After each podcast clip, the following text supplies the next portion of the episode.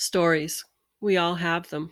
They're the compilation of your journey from where you started to how you ended up where you are today. Titanium Blonde is all about sharing women's stories the good, the bad, the ugly, the beautiful, and everything in between all of that. I'm Sherry Eckert. This is Titanium Blonde Talks, and I'd like to know what's your story? Titanium Blonde Talks would like to thank today's sponsor, Girl Gang Craft. Girl Gang Craft is a community powered by women for women. Girl Gang Craft hosts female, non binary, and trans craft fairs in the Bay Area. Look for us in LA soon. We help small businesses build their brands. Plus, we have an in house clothing and accessory line designed by our founder, Phoebe Sherman. Our uterus line has donated 10% to Planned Parenthood and has collected over $1,500 for them to date. You can follow Girl Gang Craft on Instagram at Girl Gang Craft and shop from their website, www.girlgangcraft.com. Want some branding support? Reach out to girlgangcraft at gmail.com. Thank you, Phoebe and Girl Gang Craft, for your support. We really appreciate it. Hello, and welcome to another episode of Titanium Blonde Talks, the podcast for women, about women, celebrating women's stories the good, the bad, the ugly, the messy, all of the wins and the losses. Everyone has a story, and they all deserve to be told. Joining me today on this episode is Steph Gongora, someone who I have followed for quite some time on Instagram. And I am so happy that she's here. We've spent quite a bit of time trying to negotiate to get to this point between my internet and her her schedule and living in the jungle. So bear with us if we have background stuff going on today because she is back in the jungle today. If you don't know Steph, she is a 500 RYT, that means registered yoga teacher, and aerial arts as well. She's currently based in Uvita, Costa Rica, and she has started her training with Meghan Currie, I believe, in Nicaragua.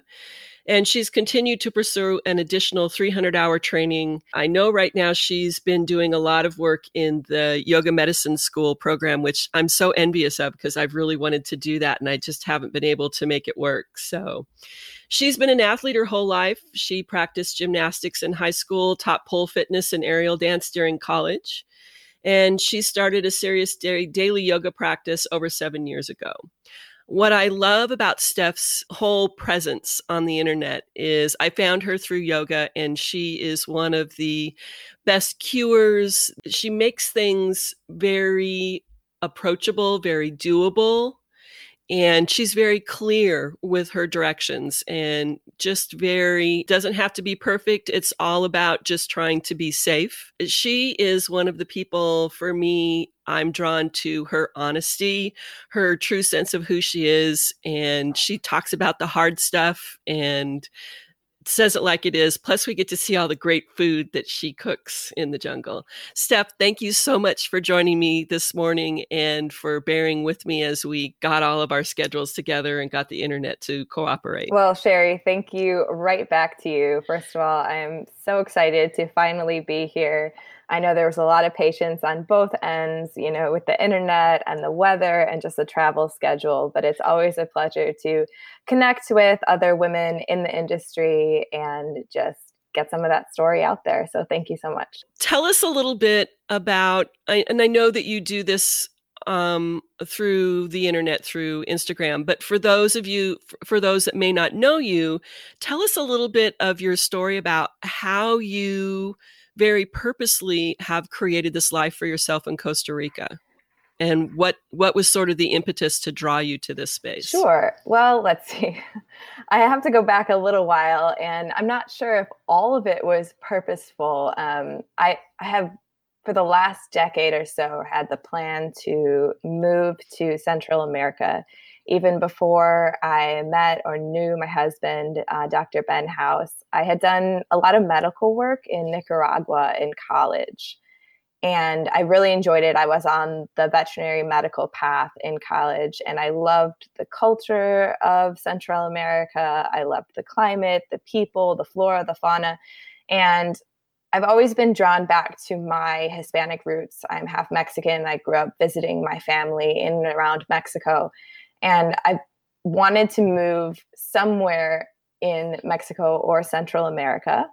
And over the years, that changed from Nicaragua originally, which was one of my first loves, to Costa Rica, which I visited with Ben quite often. And we decided as far as having a viable retreat center that we could attract people in the wellness and the movement and medical field too that costa rica already had kind of the vibe of health wellness fitness and had a little bit clearer of a path to residency because we wanted to do everything you know according to the books. We wanted to contribute to the society. And of course had a slightly more reliable internet which is important for two people who work you know online. It was such a great process to kind of watch you talk about because you were really pretty honest about what it was you were doing and how you were doing it. And and I know that you guys just picked up your residency cards recently. We that- did, yes. It was a two-year process, yeah. um, but we are now temporary residents. You know, it's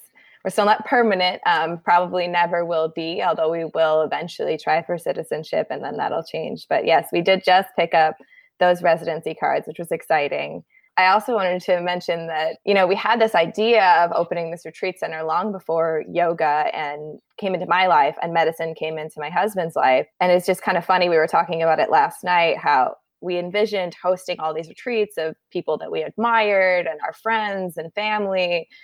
And now that has slowly become most of the dry season, most of the high season here, we're hosting our events my husband's in the medical and the fitness field, and then mine in the movement and yoga field. So things have changed and grown as our dreams have changed and grown. Uh, but there was always that seed of wanting to come to the jungle and have a center based around wellness and movement it really is that whole thing of the growth you know you start in you start with whatever the seed is whatever your passion is and then it grows outward from there and what's so important that i think that you've kind of done is to be able to hold on to what your passion was what that seed was and to be able to step through to the opportunities that came along and and change and grow with whatever showed up because uh, just watching you guys build your house and then be able to build the retreat center and then to see people come to the retreat it was like this whole great thing that we watched unfold and I, I was it was really impressed because you guys live in the middle of the freaking jungle.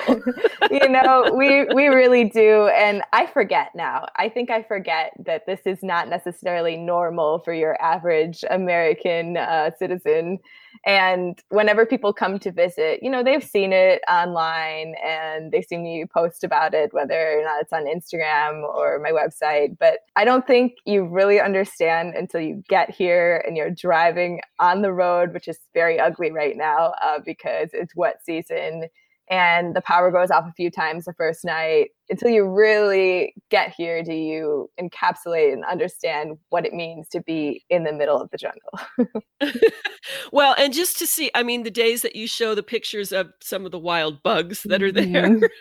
and then the monkeys that show up i mean you you truly are surrounded by the jungle and that you guys have been able to carve out this retreat center is incredible when we were talking about you having to make it into the city and whether you, you were going to be able to make it back and what was going on with the roads and being able to get food. And it's like, it's going back to the basic survival stuff, which is a lot of people take that for granted in living in a city or living in a more populated area. Yes, that's very true. It has definitely made me appreciate some of the modern advances, you know, that I didn't think twice about in the States, but it's also helped me to appreciate the basics of life here and that yeah. having clean water and having food is important and everything else is kind of secondary whether or not we can make it down the mountain today because there's a tree across the road or a mudslide it doesn't matter if we miss an appointment or anything small like that as long as you know we're okay the dogs are okay, the property's okay. and, and you get used to it. You'd be surprised what you get used to. It, it's totally normal now for me to be like, oh, well, we can't drive down because there's a mini mudslide or, you know, there's another tree on the road. And and I do factor that in. You have to learn to to factor in time for yourself. For example, if I'm going to travel to go teach a workshop in the States, I'll always have a buffer day. Always because you never know. Yeah. A bridge might go out. Uh, there might be some kind of protest closing the road, which has been happening recently. You just don't know. The car could break down in the middle of nowhere. take seven hours to get a tow truck. So it's it's good to prepare yourself, and that will reduce the stress of living somewhere that maybe doesn't have all of the modern advances that one is used to. It's so interesting to me how much people take for granted for all of that. And I do the same thing. I live in a location where we lose power regularly. The internet doesn't always work. And I have to take a ferry if I want to go into the city. And people are like, How do you live your life like that? And it's like, I don't live like it's not like I'm living in 1940. It, it's just, there's some challenges that come from living outside of a well populated area. But um, you you said you got into yoga about seven years ago. What sort of was the tipping point for you that that sent you in that direction? Well, I don't really have a definitive point where I transitioned into yoga. It was more of a gradual change. As you said, I grew up doing dance and gymnastics, and then I taught aerials a little bit after college. About five or six years after that, I was trying to pick up aerials again. And I had remembered having such a passion for movement and dance and gymnastics when I was younger. And I think that's what I was looking for. I was looking to tap back into that passion. And aerials, for whatever mm. reason, wasn't doing it for me at the time. And so, in an effort to connect with other people in the aerial field, whether that was pole or lyra or silks, I started using uh, Instagram and other social media platforms just to see what other people were up to. Maybe there were things that you know I could get involved in, and that's where I started to stumble upon this growing yoga crowd, as far as like the yoga crowd on social media. And I had always practiced yoga on and off um, throughout my youth. It was actually part of my training program in gymnastics and in dance, uh, especially the breathing portions, the pranayama techniques but I had never considered myself a yoga practitioner. It was just something that I did to add to my other movement passions. And slowly, uh, about seven years ago, I started finding myself doing less and less work in the aerial fields and more and more in the yoga or yoga based movement fields. And I think that a big part of that for me was just a mentality switch. I had grown up being a gymnast and especially back then, you know, you know, we're talking 25 years ago, 20 years ago, it was very competitive and it still is now to some degree. But as mm-hmm. far as, yeah. you know, you don't go home until you get this trick. I remember some of our coaches pushing us down in oversplits and it was less about form than it was about getting the trick. Not always, but but at times. And so I had that mentality in my body and that carried over a little bit into my aerials work of of competition, mostly self competition. And I will get this done at any cost. And yoga was kind of a breath of fresh air for me. It allowed me to take a step back and see what am I really doing to my body? At what cost for my future health and passion for movement? Because if this is something that I enjoy, then I would hope that I would want to keep doing this for the long haul. And am I really acting in a way that is going to let me do that for the long term?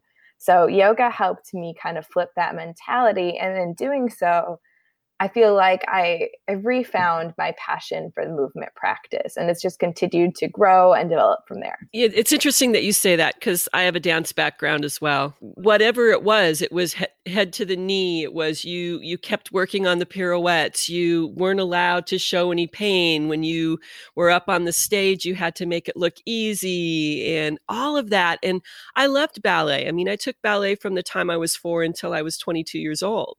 And so it was just this incredible movement. And I played softball. And it was like you, when I found yoga, it was more about the movement. But at the same time, I realized just how important yoga was for me to be able to heal some of the broken bits and pieces of my body from pushing too hard.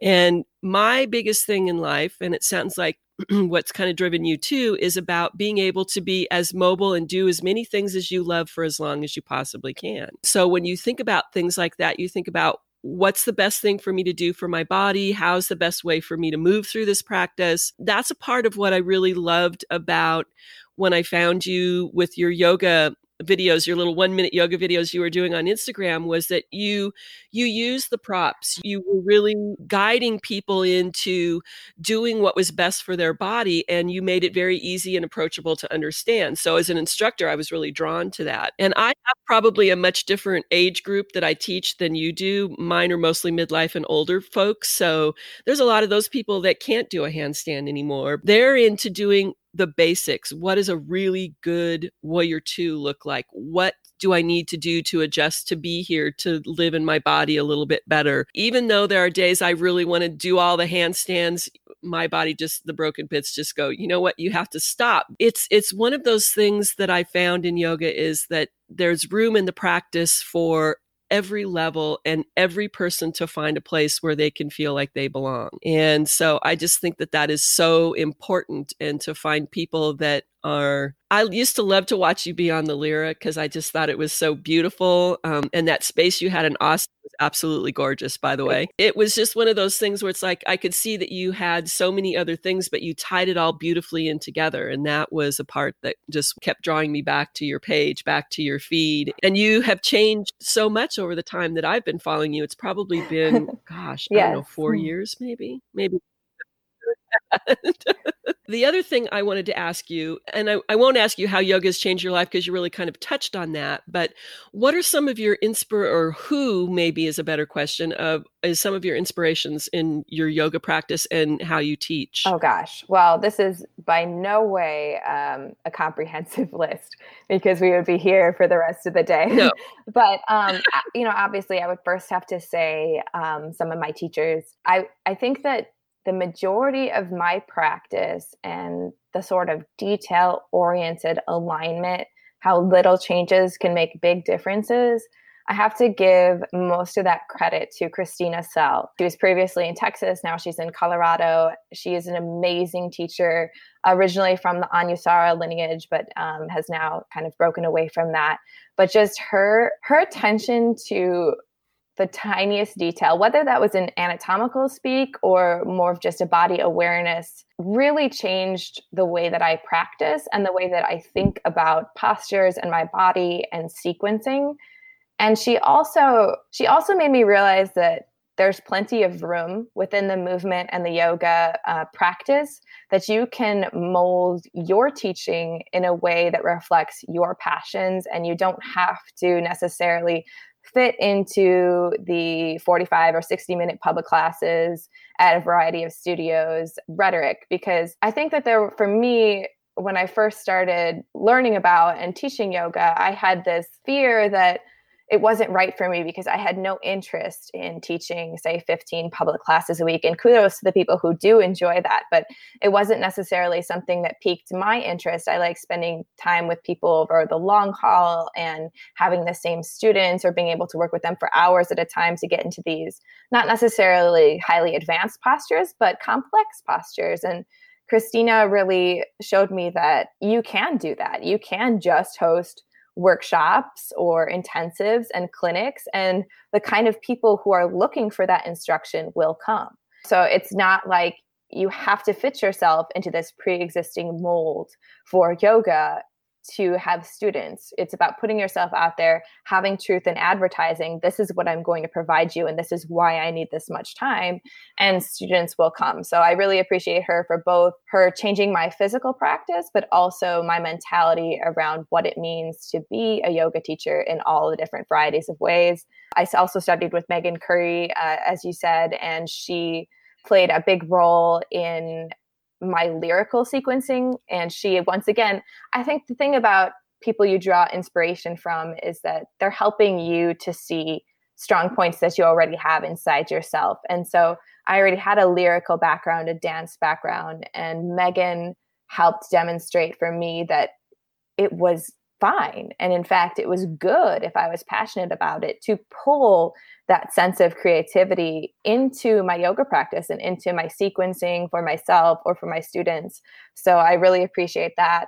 As you said, I also study extensively with yoga medicine. I just did a great untreated cadaver lab with them. And Tiffany, the founder and owner behind that, is definitely a genius who inspires me regularly as far as the anatomy side. But there's so many people who inspire me uh, on the anatomy and alignment level, both that I've met in person and also that I just follow on Instagram. I mean, I could Jules Yoga, Laura Heineman. Uh, oh, I God, know, I right? Jenny Jenni Rawlings, Doc Jen Fit, because that's also my background. You know, I had a background in biology and chemistry with an emphasis kind of on, on human physiology, and I was going to go in the medical route. And so revisiting that passion for understanding the inner workings of the body and then putting that into something else I'm passionate about, like the movement practice, and seeing how that can help others.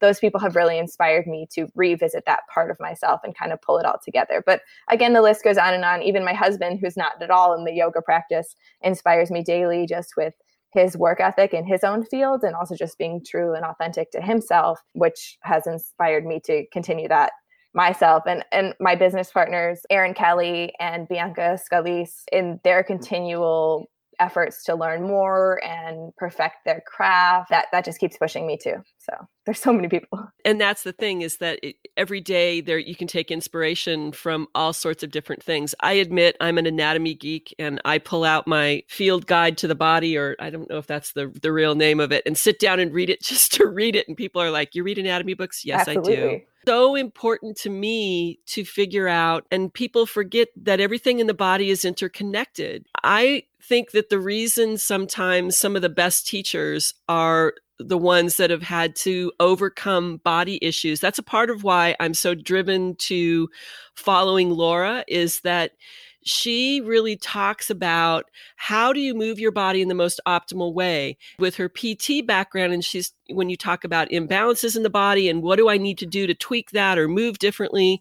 And so it's just the thing for me with yoga is like I want to be 95 and still teaching yoga because I just think that there is always something different that you can learn through the movement practice and ways that you can then apply that to your daily life wherever you are in your life. I mean, I've worked with PTs and OTs and used yoga as therapy for stroke patients and joint replacement folks. It's amazing to me to watch those people that walk in the door and they feel that maybe they don't have the capacity to do certain things. They're in pain. They're not sure about what's going on with their body, but to watch them realize that they have more control than they thought they did, to watch them fully inhabit their bodies. I don't know about you, but I see a lot of students who walk through the door who don't always live all the way in their body. They're off to the side, they're behind themselves. And to to have the honor to watch someone who's a regular student show up and come fully into their body in a practice like that is is sometimes it's the most beautiful thing I've ever seen. And so all of the different things I think that there are a lot of different ways to teach like you said you you don't have to teach 15 classes a week. You don't have to always be in one location. You don't and especially now with social media it has changed things tremendously. The one thing that I didn't talk about and that we should also talk about is the fact that you have written some books that you can either purchase the book itself or you can buy the ebook. And the other thing that I really love is the fact that you've done some online classes. You and Erin have done some spaces on your own website where you guys have control over it.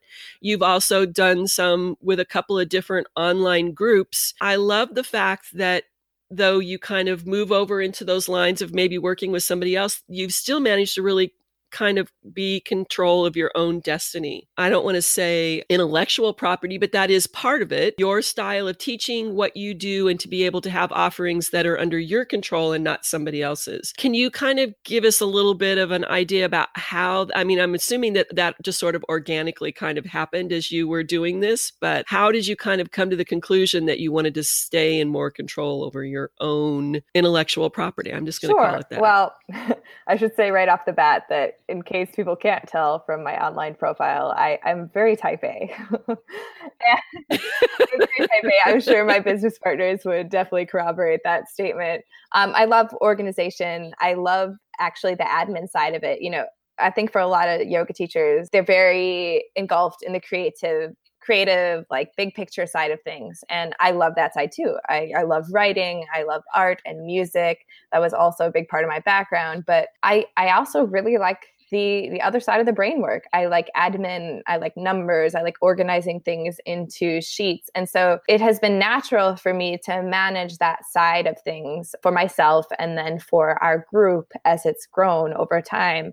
And it just never even occurred to us to kind of let that be managed by anyone else. As far as working with the team, so Erin, Bianca, and myself have a school of movement called Authentic Movements that focuses on right. creativity, um, but logical creativity through an understanding of applied anatomy and alignment that then allows us to specify for for specific bodies and for also specific goals because people have different goals around their yoga and to really tap into this intuitive creativity that we have to find our own creative language and then make sure that it's a logical choice. And that came about fairly organically. As I said right from the beginning, I kind of knew that I didn't want to teach a lot of public vinyasa flow classes. I wanted to get more in depth. I loved what Christina Sell was doing as far as her intensives in Texas and now in Colorado. I also knew that being a, a, new teacher, even if it wasn't necessarily a new teacher of movement in general, but being a new yoga teacher, that it might be nice to have somebody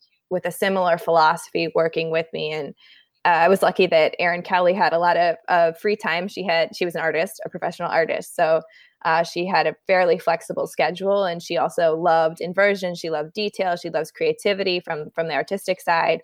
And so we started teaching some workshops together about inversions, about uh, high alignment backbends, about constructing creative sequences.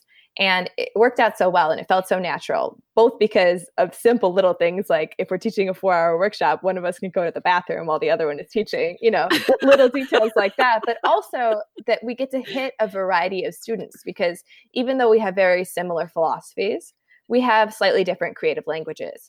And she might be a little bit more lyrical in her speech. And so that may attract and hit a certain kind of student and that cue then registers in their body and i am much more anatomical just very logically minded. And so my cues will will not be necessarily like the lyrical metaphoric yoga cues that some people think of when they think of yoga. And so uh, then i hit a separate kind of student. So we're saying the same things in different languages essentially. And we are hitting a larger group of students. And also when we are doing complex postures like inversions and we have say a 4 hour inversion workshop we tend to attract a lot of type A, really intense people who come in there and they're like, I'm going to push yeah. myself, I'm going to do this. And I think seeing how silly Erin and I are together and how lighthearted we are, but still attached to the details and the safety mechanisms helps people calm down, just helps them enjoy the practice more. It reminds them, oh, hey, I'm here because I actually like handstands you know, it's not necessarily that big of a deal if I ever hold one. I'm here because I like mu- movement practice. I'm here because it helps me tap into that inner child. And suddenly they're able to have a little bit more fun, or at least that's the goal. When they see us being silly with each other, then it lightens the mood of the room. And we've been lucky enough to add in Bianca Scalise over the last couple of years to a lot of our teachings because she also has a very similar general philosophy, but a slightly different creative language. And so always looking to add more members to the team. Um, but it it's definitely been crazy how quickly it's grown. We're very honored that people want to come learn with us, that they want to come do 200 or 300 hours or these intensive based modules. And I look forward to seeing where it goes in the future. It's so interesting because I did take one of your workshops in Seattle when you guys were here. I was knee deep in the middle of dealing with my hive issues so i didn't have the opportunity to stay for the handstand workshop because i knew i was overheated and the room was too hot and i thought i'm going to be a mess anyway i need to go home. But it was just one of those things where like you said you both speak different languages you speak different and not necessarily like different than english but you talk about things differently that then people hear things differently. You are definitely a detail oriented person and that comes across in in just in who you are but it also in how you teach. Those little details were the thing that i was just like ooh that is just so sweet. And then with erin because i follow her as well is that you know she is more lyrical and she has this whole different sort of flowy kind of and the silliness i love that because what it does is it really humanizes the practice of yoga. I think that there are so many people that are intimidated by yoga studios or workshops or retreats or you know just stepping into a yoga class somewhere because they don't know that they don't understand the language they don't know the poses they're not going to be perfect. And so to be able to make it that it's approachable and that the student sees the teacher as the leader, but not somebody who sits up on this pedestal and they can't ever attain whatever it is. Those are the kinds of things that, uh, when I think about the people that I follow and the women that I have asked to do interviews, is that there's a wide range of people, a wide range of, of people out there teaching, and they're all speaking with different emphasis on different things and it's just so interesting to watch all of that happen. And I just love the fact that you guys have found sort of this rhythm with your travels. So you you do travel, but it's not like you have to travel every single week of every single year in order to do what you do. So it really shows me the importance of you you're you're striving for this way to be able to create a life that I and I hate the word balance because I don't think you ever find a space where there's balance, but you found this way to be able to keep the moving parts moving as smoothly as possible. Make sure you have room to take care of yourself have a life that's outside of your of you teaching yoga. You know one of my favorite things is when you cook and do you eat a salad? I mean come on. So glad you enjoy that. So I, those are the things that we're just like it there's a way to be able to have this practice to be able to teach this practice and still have a life outside of that because in reality when you think about it there are only only so many yoga classes that you can teach in a day in a week in a month in a year without burning yourself out and going i don't want to do one more goddamn down dog if i have to again.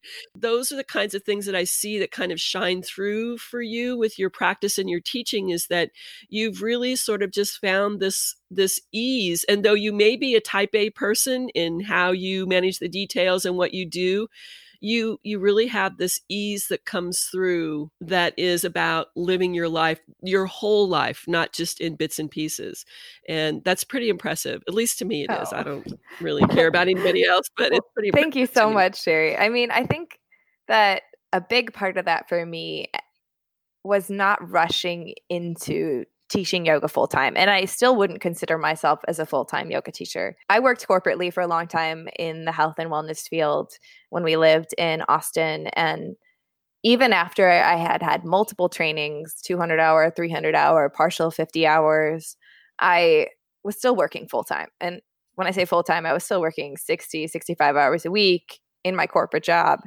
And everything I did with social media and everything I did with teaching yoga workshops, that was outside of my corporate job. And I did it because I was passionate about. And I think that if you're passionate enough about something, you will find some time to do it. And at some point, the balance, as you said, started to shift a little bit and yoga started to take up more time. Uh, but I let that kind of happen naturally and I didn't rush it. And I'm not saying that there's anything wrong with, you know, completing your training and jumping right into teaching 10 or 15 classes a week. It's going to be great practice. But I knew that for me personally, that would be a way to burn myself out. I like having a variety of different ways to use my brain and my body. And so even now I still have some of my old admin jobs. I still work for the the previous owner of the health food company. I still do investment work with him and budgeting. And I, I like that. I like to diversify. And so I think that people have this idea that, oh, if you're a yoga teacher, then you're only a yoga teacher. But you don't have to. That's just one choice. And, you know, you can kind of find and build your own niche in this field, which is what's so wonderful about it because it's so expansive. It is. And, you know, it's interesting that you should say that because at one point in time in my life, I was working full time, still raising my daughter and teaching between 10 and 12 yoga classes wow. a week because I just was so passionate about teaching yoga. It's not something you can sustain long term. I mean, the burnout was was really high for me. I have this very dedicated local student base that I really love. I would really love to teach more retreats. I'm going to figure out how to make that happen. It just hasn't happened yet, but uh, it's it's interesting to me to kind of dive in a little bit deeper to just women because that's what I'm creating this community for is women and giving them a place to have a voice that we can keep all the balls in the air. We do all of these things, we're multitaskers and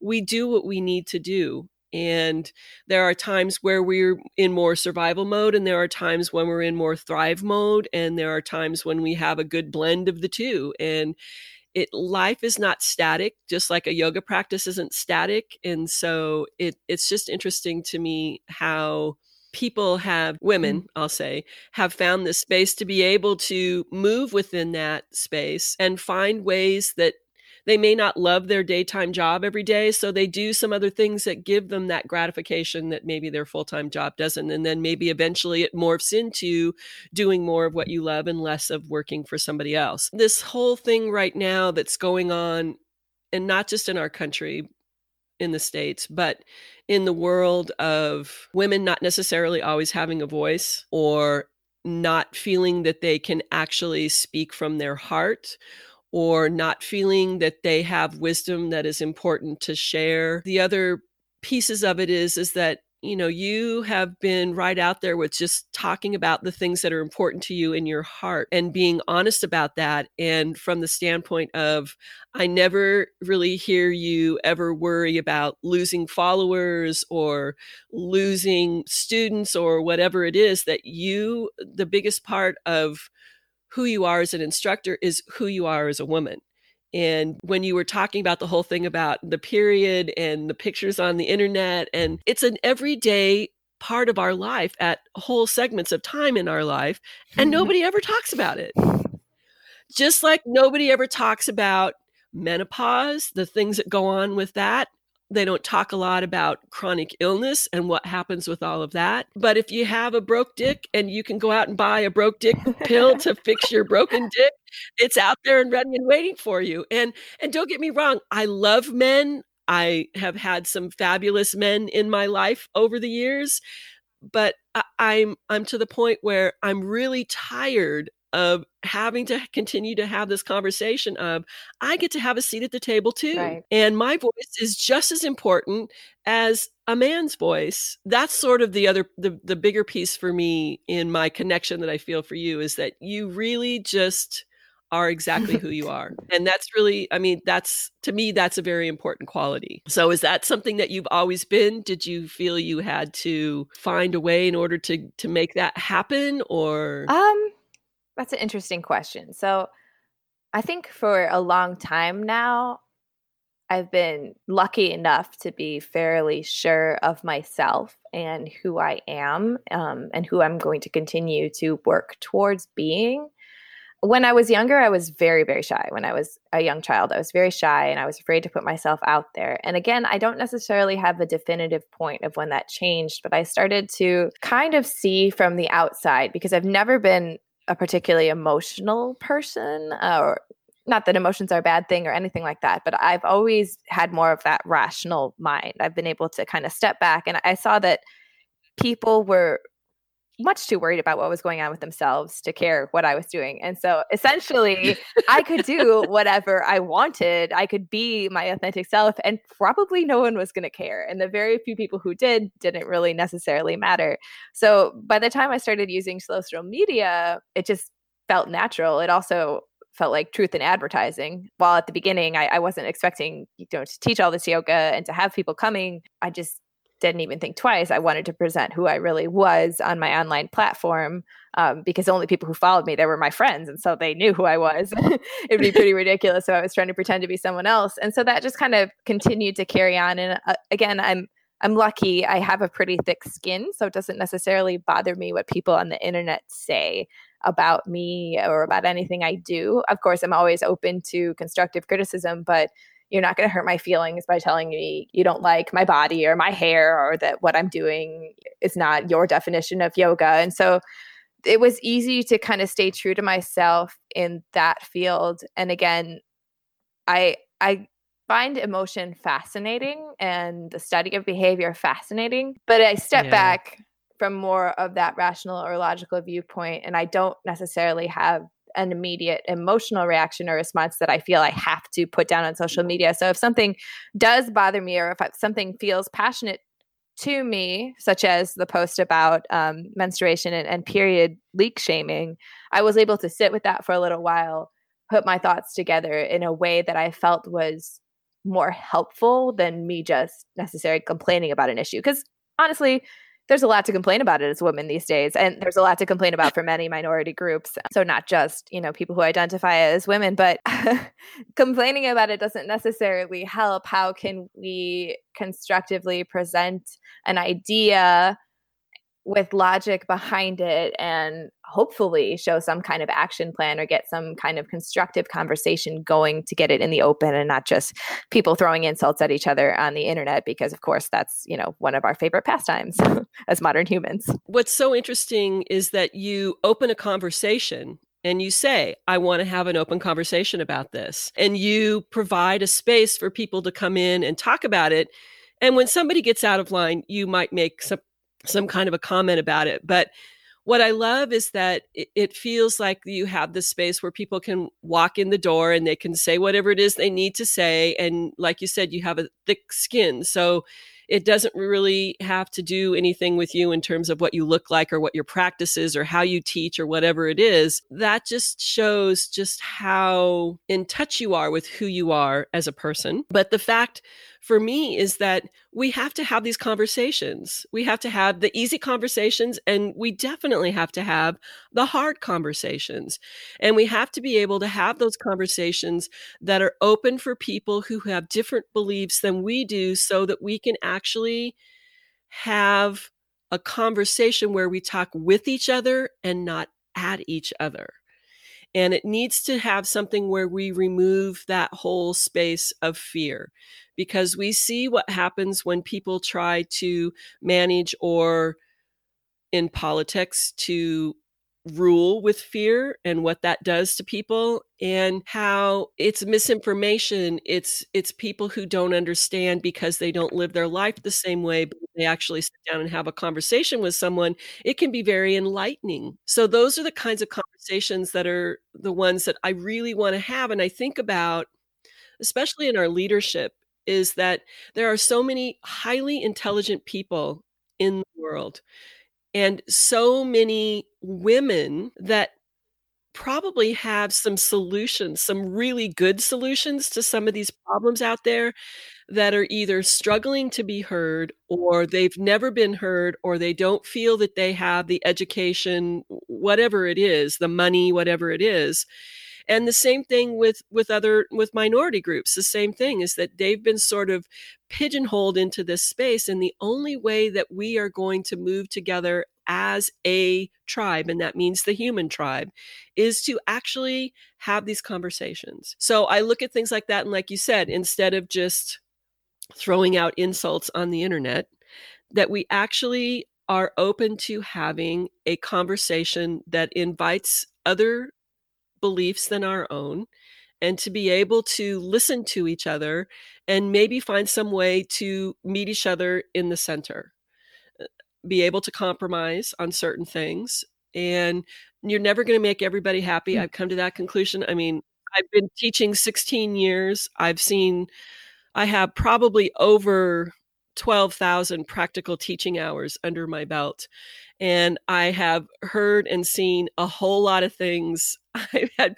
people comment on my my hair, my lip gloss, how I dress, the the whole thing. And it's my belief with especially the yoga practice is is that there is a yoga teacher and there is a style of yoga for everyone.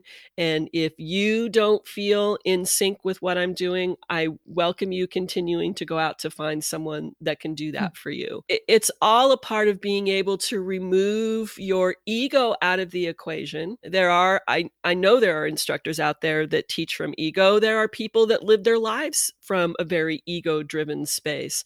And there's nothing wrong with passion. You can, I, I love, I'm a very passionate person, but I think that you need to be able to temper that passion with learning more information, being able to admit when you've made a mistake or when you're wrong, and then to be able to say, "Gee, I really appreciate your opinion. I really appreciate your perspective," and and be able to kind of absorb that and and have it inform you into you know where you move next in your life. I just i don't know about you but have you felt like you have i mean there's a whole lot of shit in the yoga industry there's a whole lot of judgment about what's real yoga, what isn't real yoga, who's a better teacher, about gurus, about the responsibility of a teacher versus, you know, being in a, a student type situation.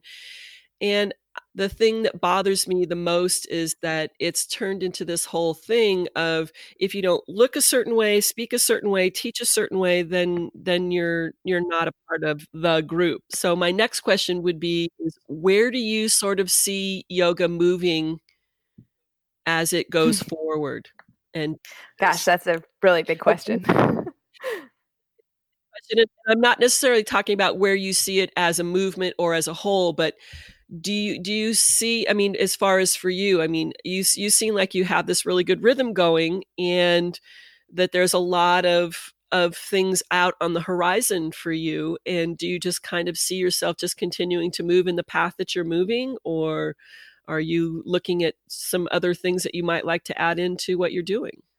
Um still a big question. Uh, as far as I, I think that you know it is a very controversial topic right now about you know modern yoga versus traditional yoga and all that and i'm not going to get into too much detail on that but i do believe that in order to be useful and viable things have to transition and grow and change with the people who are utilizing those tools you know?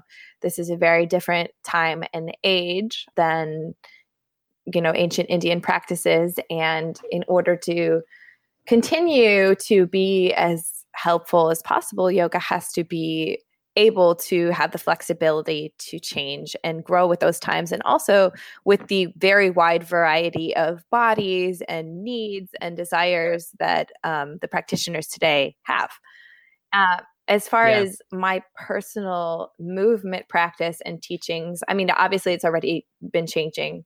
It will continue to change. I think that growth is extremely important. I think that continued education of all kinds is extremely important. I mean, we require our teachers in the school system to have a certain number of continued education hours every few years. And I know Yoga Alliance technically requires a few. It's not necessarily highly regulated, but I believe in continual continued education uh, in perpetuity and forever. I love learning. And so that will continue to sculpt and mold my practice and therefore my teachings because I think that experimenting in my body and my practice is is essential to then being able to communicate clearly and helpfully to a wide variety of students. I hope to continue to refine my skills to teach to a variety of audiences. I think that one of the great benefits of yoga today is is how many different branches of it there are and how many different teachers with all these specificities and all these um, different language cues or prop usage cues and how that they are then able to really help specific students whether that's in privates or specific groups of students. And that's something I w- want to continuously hone because a big part of authentic movements is that everybody's creative language is a little bit different. And one of my favorite things is yes we're going to teach you lots of alignment cues and we're going to teach you about risk factors in certain joints and how you can try to avoid those in different bodies.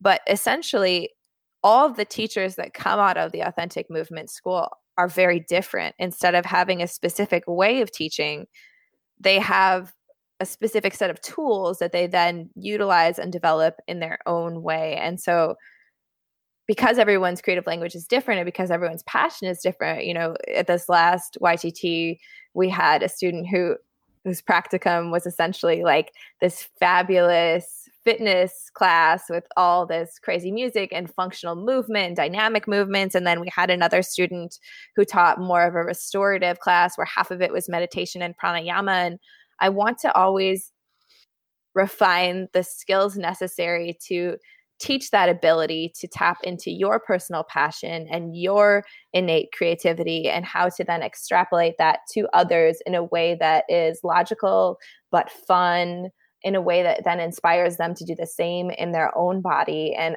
and that is a complex thing right? Because obviously we want to we want to avoid injury uh, but injury can look different for different people. There are some, you know, we can yes. teach the basics about joints like the hip and the shoulder and the knee and what is most common in postures and how to avoid that and how to utilize the body. But I think it's more about teaching how those little movements and those transitions in between can make really big differences and starting to fine tune this body mind connection and that knowledge and that experience then allows you to to extrapolate into any variety of postures and any style of teaching that you then prefer. So I just hope to continue to hone my skill in both articulating this complex topic and also helping people realize that in themselves. And I think that just comes with practice and in learning to work with a variety of students and kind of help them pull the creativity out of themselves. True. That I mean that that's the the thing that always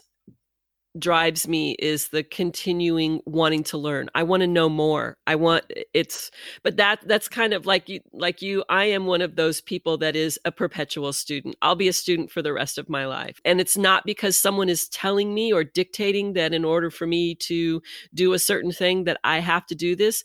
For for me personally, I take it as that's my my personal code is that I want to be able to deliver the best I possibly can to my students or to my job or to the people in my life. And that means being able to open to learning new things.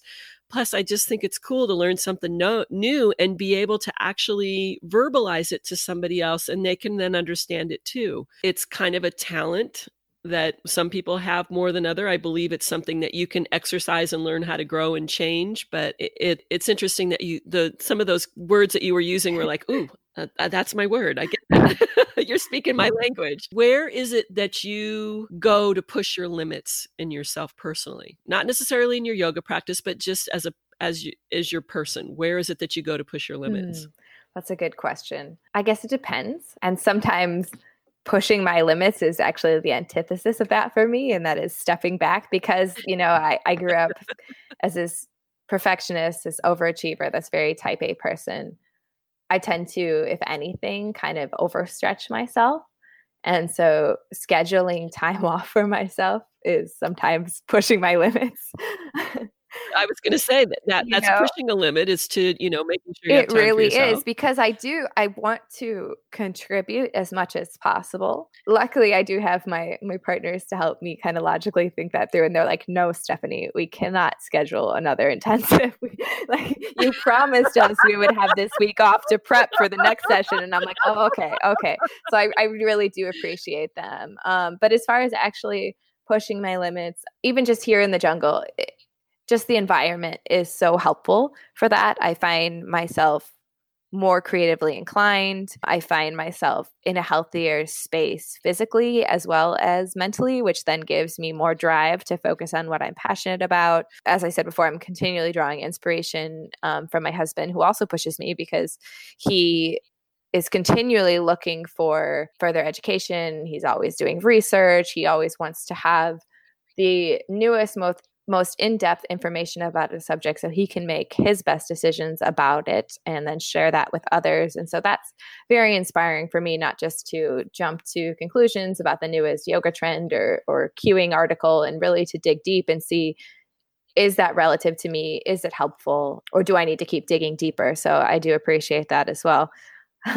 As far as uh, pushing my my limits for my physical practice I, I do try to step back again from those from my competitive gymnastics and dance days but I, I push myself in other ways which is more about the little details and the small alignment cues and i i do that usually yeah. through either since I can't visit her all the time now in Colorado, Christina's online classes or going to some yoga medicine intensives because again, Tiffany is just a genius. It's so interesting to to think about you, you know, saying that to push your limits sometimes is is to step back, is to take things off of the table, to remove some of those things. And like you, I was a, you know, type A and it always had to be perfect. And, and so to release the grip on some of that stuff, yoga's really helped me with that. I am a person who like, oh, oh yeah, I can do that and I can do that and that'll work too. And, uh, you know, looking at my working full time raising a child and teaching 10 to 12 yoga classes a week. It's one of those things where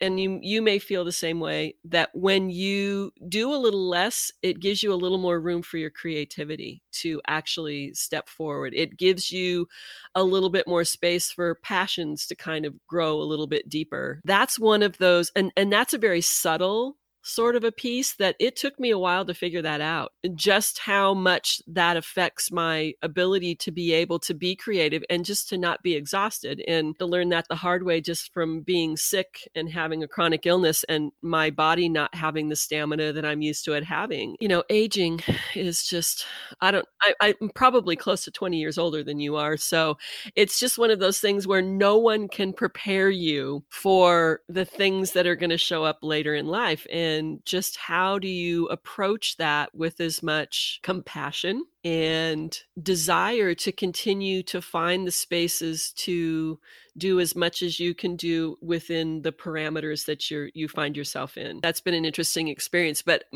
I am so outside of the normal demographic in social media. It cracks me up to go and and and and look at some of that and i didn't really realize i mean because for me when i started out with that it was a place to post pictures and then all of a sudden i found these yoga people and was like well that's kind of cool. Then all of a sudden it's it's morphed in so many different ways. I don't know how long you've been on instagram but i've just seen it morph in so many different ways over the years and i mean there are times when it's like i can't do this anymore. There's just too much toxicity here. There's too much judgment.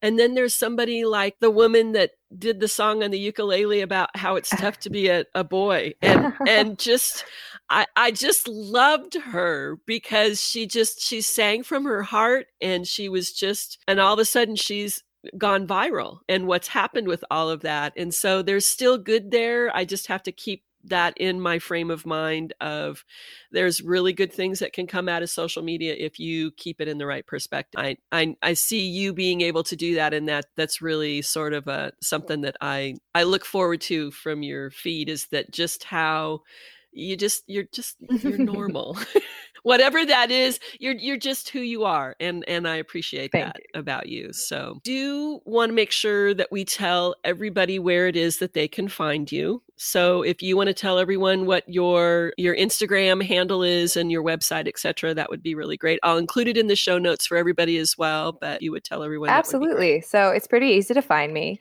Um, my instagram handle is Casa underscore colibri. Casa colibri means hummingbird house. It was the name of my old aerial studio in Austin.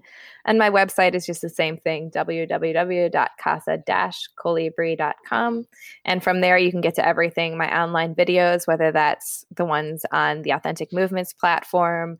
You can get to my schedule, most of it teaching with Erin Kelly and Bianca, the 200, 300 hours, the books in paperback and ebook, and anything else, information about me, and even my videos on other platforms and my free videos on YouTube, because I do have some free classes for a variety of levels on my YouTube.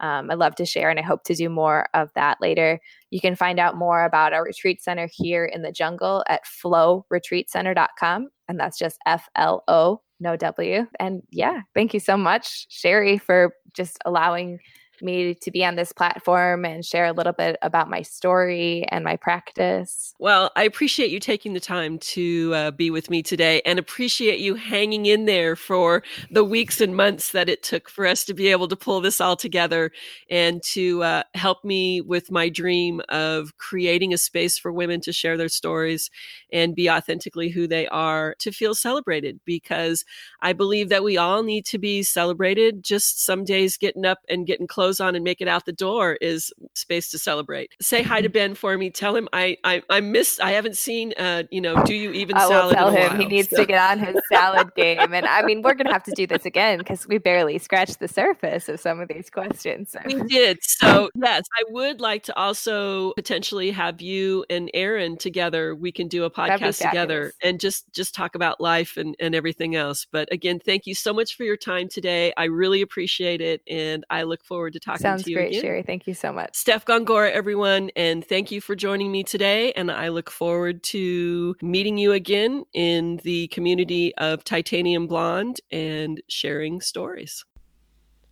That concludes another episode of Titanium Blonde Talks. Thank you for joining me today. Stay tuned for another episode next week. You can go to our website, www.titaniumblonde.com, to listen to the podcast, check out the blog post interviews in the interview series, and also the show notes in the podcast link. If you have Apple Podcasts, go out and search for Titanium Blonde Talks. We would love it if you'd subscribe and maybe write a review and share with your friends. We would love to get these women's stories out to as many people as possible. Also, coming in 2019, we'll be switching to a new platform that will allow us to put the podcast out onto Spotify, Stitcher, and several of the other podcast listening locations. Stay tuned for that, and thanks again for joining me.